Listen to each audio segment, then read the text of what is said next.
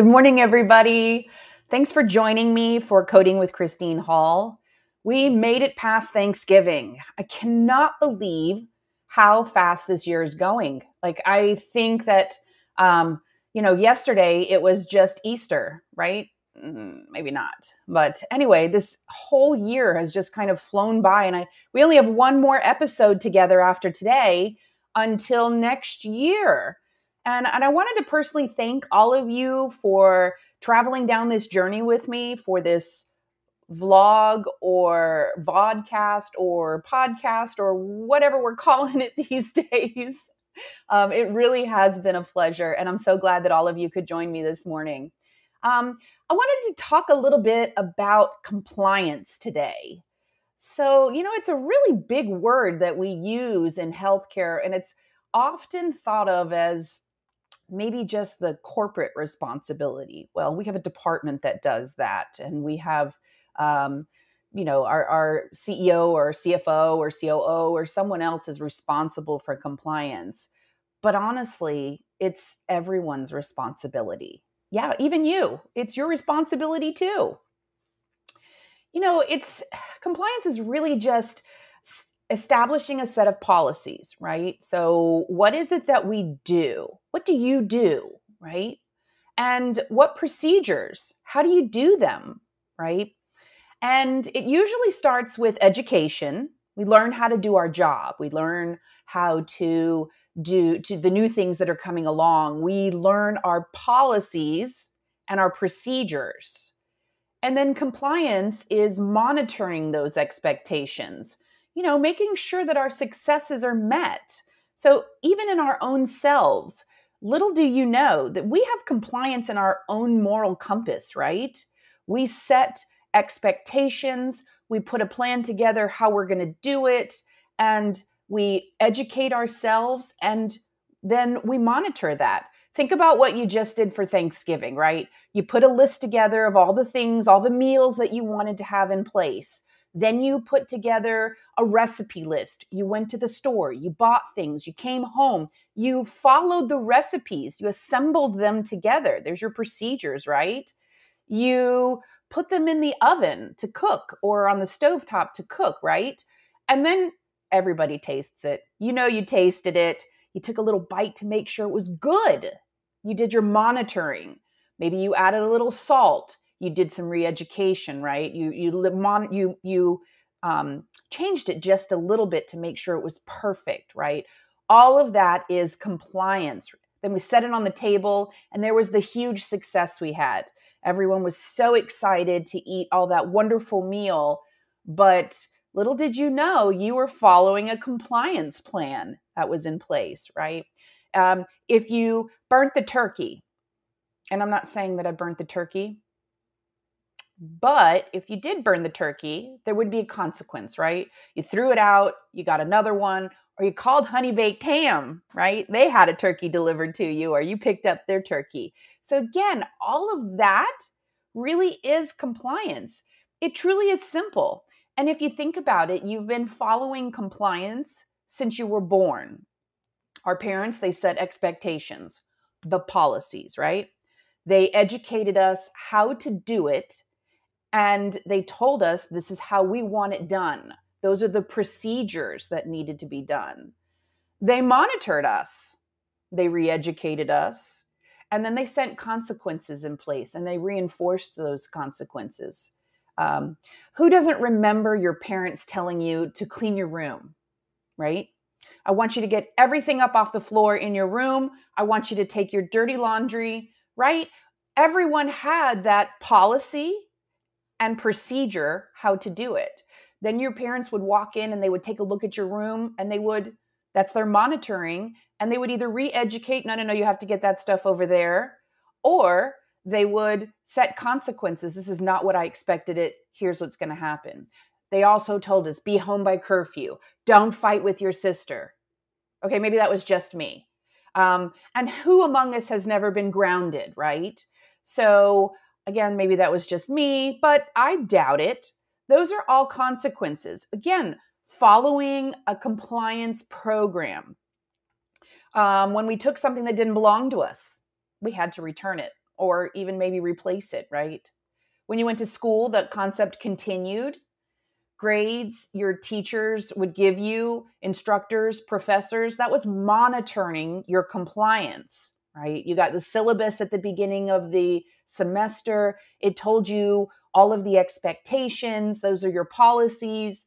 The procedure or the lectures that you had that explained to you how that something was supposed to be done. Those are the procedures. There were expectations.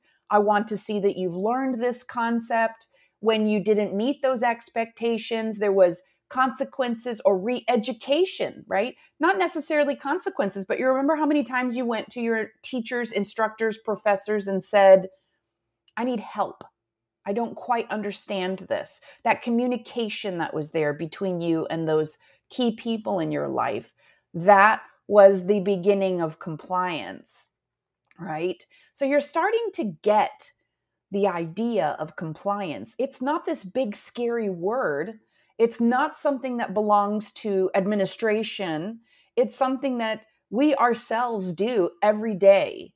And compliance in the workplace is the same thing.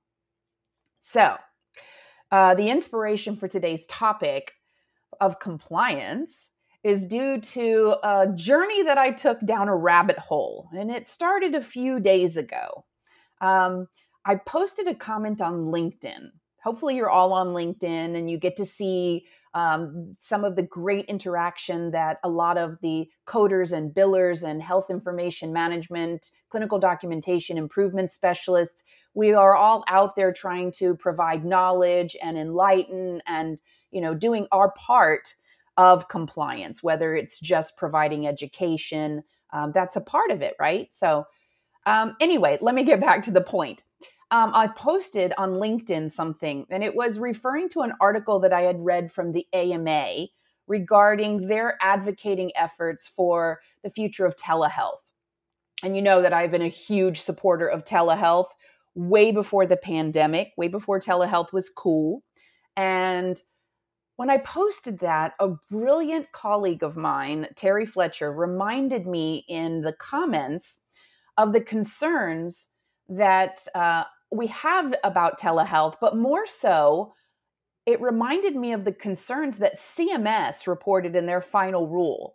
Now, if you didn't read the 2,400 pages, that's okay. There's a CMS fact sheet out there that you can take a look at. But let me share with you what the what CMS said in the final rule. And their concerns were about patient safety or whether or not the conditions of the service provided via telehealth are likely to risk quality of care or if all the elements of a service could fully and effectively be achieved by remote um, uh, a remotely located clinician right? Using that two-way audio video telecommunication. And for me i thought of the bigger question of how do we add this new component or this new uh, element of telehealth into our existing compliance program that aligns with CMS and their expectations, right? Hence the rabbit hole.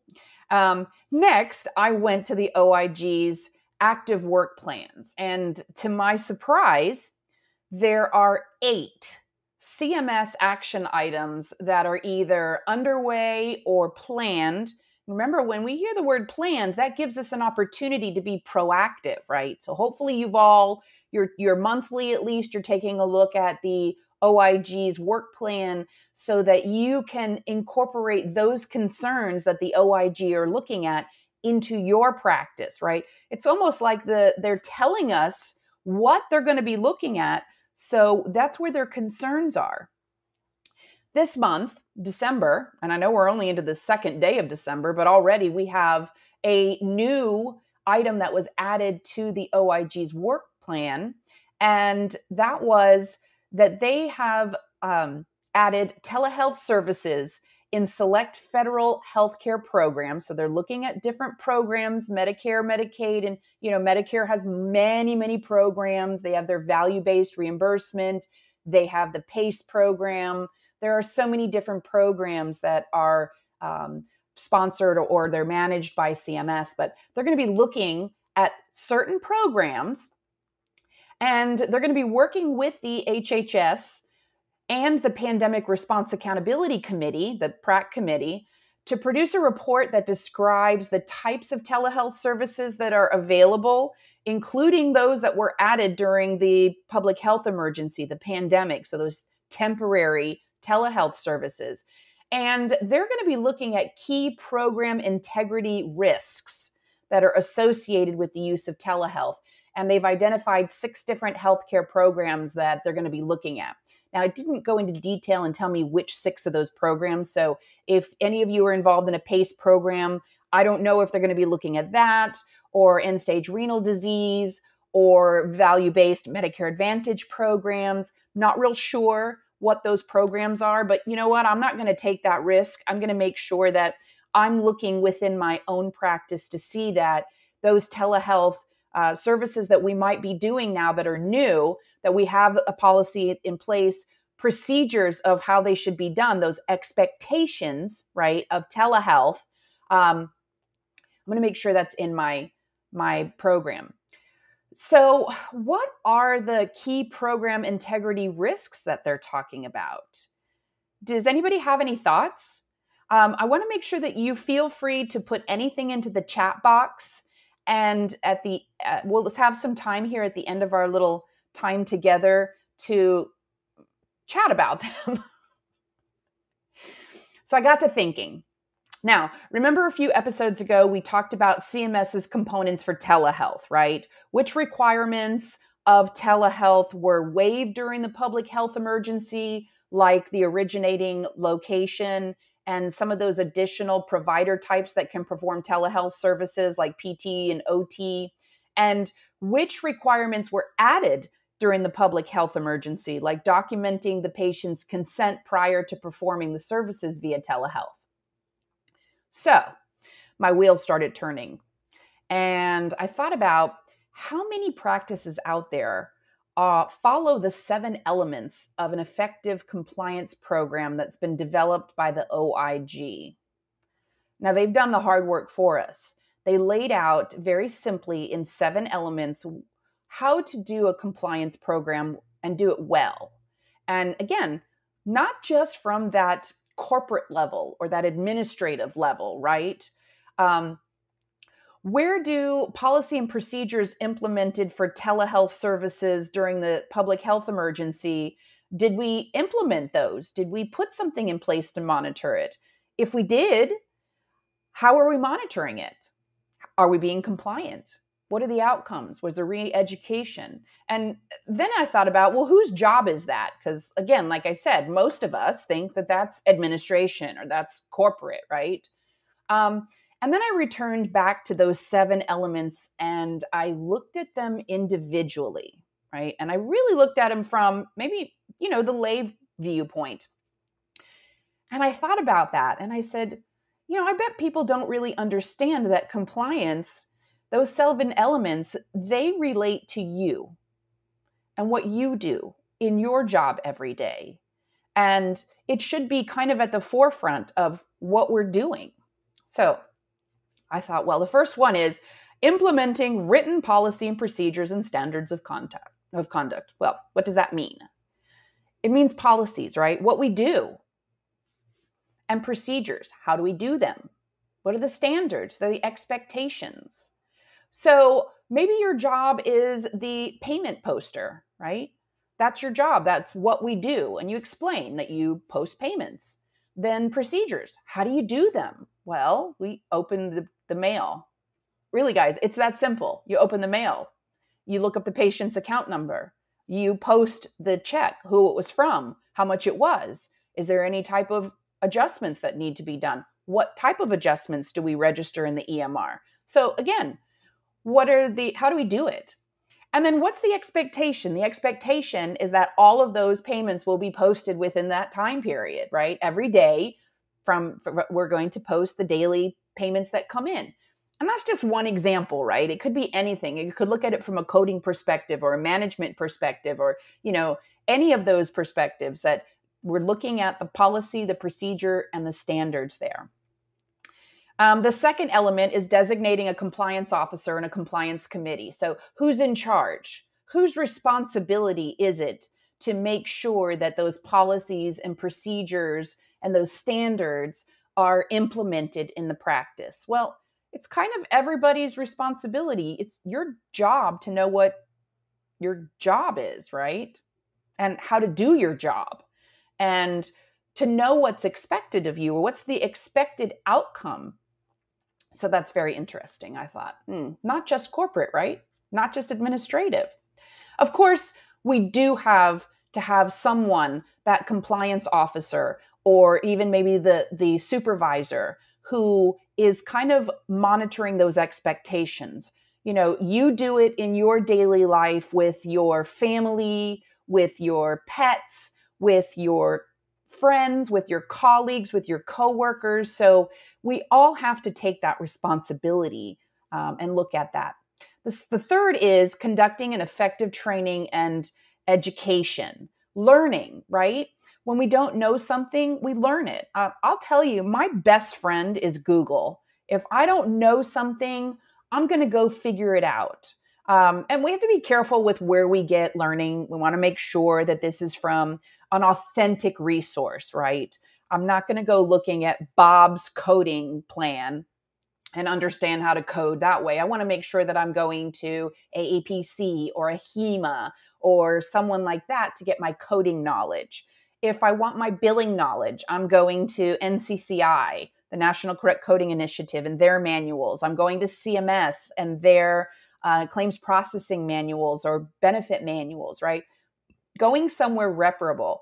Um, I'm also going to webinars with other people in the industry that have the knowledge, reparable people within the industry that have the knowledge. And I'm learning. I'm a constant student. It's it's my job, but I also uh, provide education for companies, for corporations, for practices to kind of bring all of that into one base of knowledge that they might need like the updates, right? We've been talking the last few months about the new updates that have been coming in, and I've been sharing that information with you. And hopefully, you've been taking that and running with it. I mean, I know none of you read the 2,400 pages of the final rule. And if you did, I'm so impressed and I want to hear about your thoughts on that. But but again, maybe that you're going to somewhere reparable, the CMS fact sheet, or you're watching a webinar from from a certified coder or certified biller that's providing you that information. Next is developing the effective lines of communication. So that really means just reaching out when you don't know something or you don't understand something or you want to know more about something. Um, and being able to go to those key people that are within your practice, maybe your supervisor, your manager, practice administrator, um, or even going outside and maybe contacting a few other people about information that you need, right? Hopefully, you can get that information in house. That's where we always like to be able to get our information. But if not, you know, sometimes it's good to communicate outside. So, having that uh, line of communication there that's in place. The next one is conducting internal monitoring and auditing. And that's asking the question are the expectations being met? Right? Are we doing this correctly? What's our grade? You ever wonder that? Like, how well are we doing? And, you know, that can start with ourselves. We can set expectations for ourselves that we're going to be able to meet the standards on a daily basis or a weekly basis or a monthly basis. And of course, managers out there and supervisors out there, you know, it it's so beneficial to your staff when you do that monitoring and you give them that feedback, that communication of how they're doing. Maybe they need some re education in an area or that they're struggling with, right? And they may not be able to identify it. Maybe that has to come from a manager, supervisor, administrator. So, conducting those internal monitoring and auditing did you clean your room, right? that is so super important then the enforcing those standards through well publicized disciplinary guidelines. What are the consequences? What happens when we don't do something correctly or we don't meet those expectations? Is there re education? Is there you know some some enforcement of having to do a better job? Um, sometimes it means that maybe you're not the perfect fit. Maybe there are some consequences like that that you need to find a better fit. And not only not you know that doesn't have to be like you're going to a new job. Maybe internally maybe you have a better billing mind than a coding mind or maybe you have a better coding mind than a billing mind. So um, those are some things that we want to make sure that everybody understands if you don't do it right if you don't do it correctly, if you don't meet those expectations, what are the consequences? And sometimes the consequences don't necessarily have to be negative, but sometimes it is negative. You know, sometimes that's how we learn. The last one is responding promptly to detected offenses, undertaking corrective action. So we have to ask ourselves do we need to return something that we received an error? So, again, from a coding and billing and a, a healthcare perspective, did we receive payment for a service that we really did not meet the standard, meet the expectation? Maybe the documentation doesn't support that modifier being used or that code being used or maybe you know we unbundled something incorrectly right? We because we learn and we find out that that that was an error.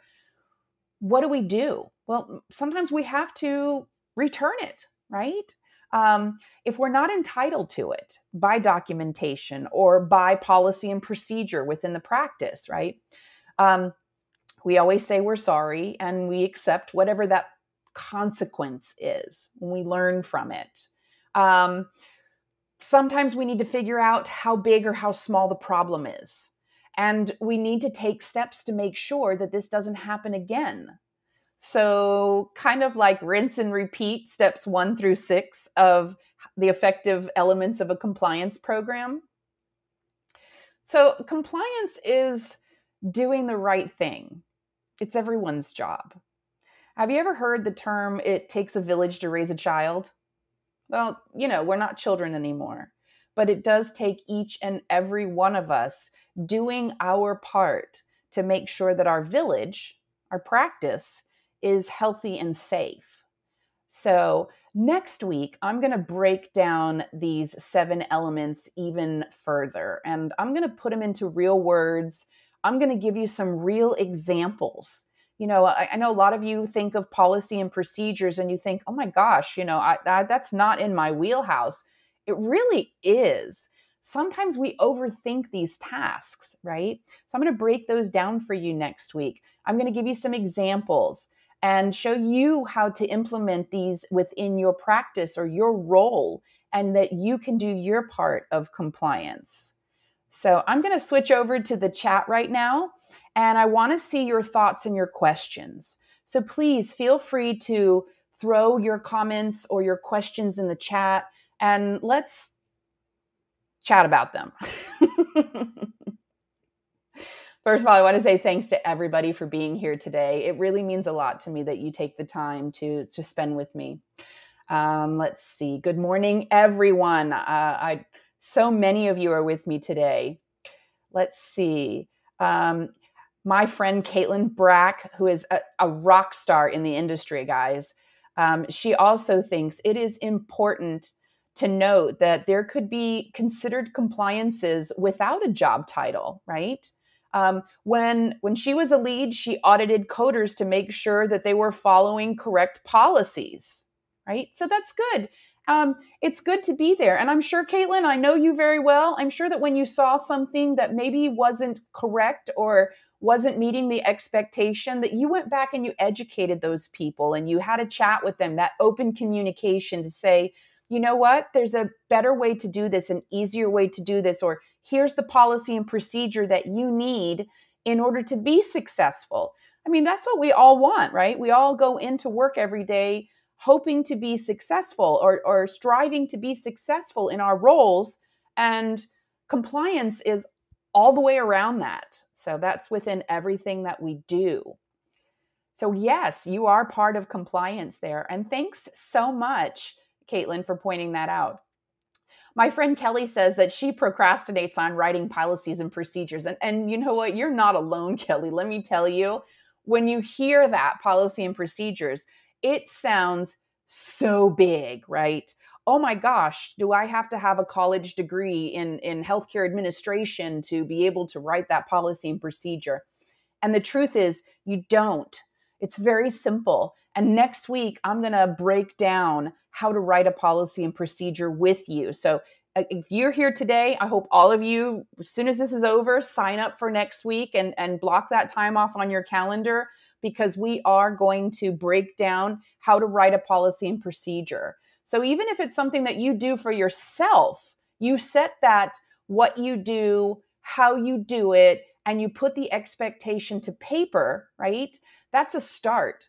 And even better when you share that with your manager. Can they offer any more information to it? Manager might take it to a supervisor and they might add something more to it or to administration, you know, those building blocks in developing the good policy and procedure there. Um, so this is this is great. I'm so glad that you guys could be there for me today. And and it was important that uh, hi renuka. Uh, so good to see so many of my students that have joined me today. I miss you all so much. Those of you that have uh, become certified and you're out there in your career i told you it would happen and there you are. So um, but again compliance is truly truly the cornerstone and if we put that compliance into our career, into our roles and what we do. And even if we just do it for ourselves, right? Looking at those seven elements and breaking those down, each and every one of them, you'll see how compliance can really edify what you do every day, right? And learning and being here today, all of those are things that help your personal compliance program but also things that you can bring to your daily career, to your daily job to implement compliance for your practice and do your part of compliance. Any other questions out there that anybody might have about compliance or um, you know something you're struggling with in your particular practice or is there something that you'd like to see next week um, you know Caitlin, you have a lot of great um, Caitlin isms, I'm going to call them, right? I'm going to title that. There's your new. It's called Caitlin isms. I, I also have a posty note on my desk that you kind of coined the word documentation clarity, but you just gave me a great idea. Instead of calling it policy and procedure, which, you know, sometimes that makes the hair on the back of our neck stand up, let's call them process documents, right? Hey, that's not very scary. A process document, right? Um, Caitlin also asks, Caitlin, you're amazing. I just love you. Um, I love you all, but she gets me. um, what's my favorite part of compliance? Okay, that's pretty easy, isn't it? It's education. I love sharing information with everyone. Um, I love communication. Those are my two favorite uh, elements of the seven elements of a compliance program. I can't say that I don't love all of them because I really do, right? I love knowing what uh, is expected of me. So I love policy and procedures. And I do enjoy education. I love sharing this information, but I also love learning. And learning isn't something that we do nine to five, learning is something that we do outside of that as well. Um, I think I shared with you guys a few weeks ago when the, the guidelines came out for 2022.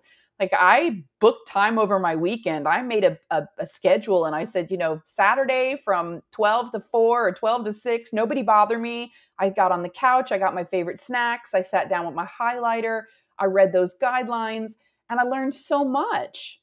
So um, make sure that you're taking that time to educate yourself as well that's my favorite part of compliance.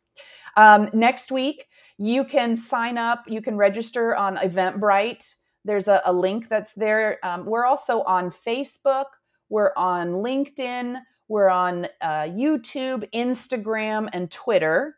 Sterling Global Solutions.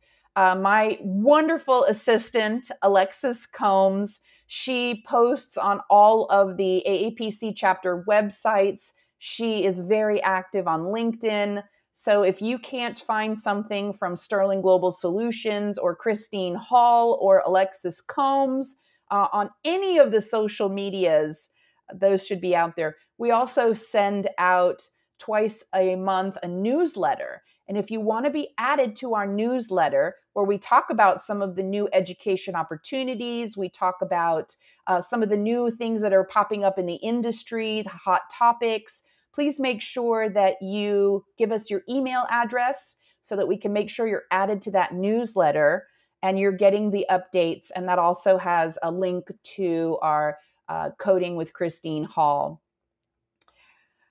I just want to say, uh, oh, oh, and there was one question. Let me stop real quick. Um, Kinjal, you asked me how do we watch our old videos? Well, they're all listed on YouTube there. So please make sure that when you go to YouTube that you hit the subscribe button, but you also hit the notification bell. And that's going to let you know every time we upload a new episode of Coding with Christine Hall. Um, and we're going to start offering in 2022 some our webinars talking about different topics that uh, are very important. Uh, next year, I hope to break down ICD 10, especially those guidelines that you know I love so much, guys, to make them more understandable so we can have a chat about it with between us. Um, so please make sure that you uh, connect with us one way or another. Stirling, S T I R L I N G Global Solutions, Christine Hall, Alexis Combs, and we look forward to seeing you in two weeks when we have part two of compliance. And we're going to break down how to write an easy policy and procedure, how to have that open communication, and how to implement some monitoring and auditing, even from your level of where you are in your practice, all the way through to the administrative side, right? So uh, share with your friends, let them know that this is coming up, and I look forward to seeing you all in two weeks. Thanks again for being here with me.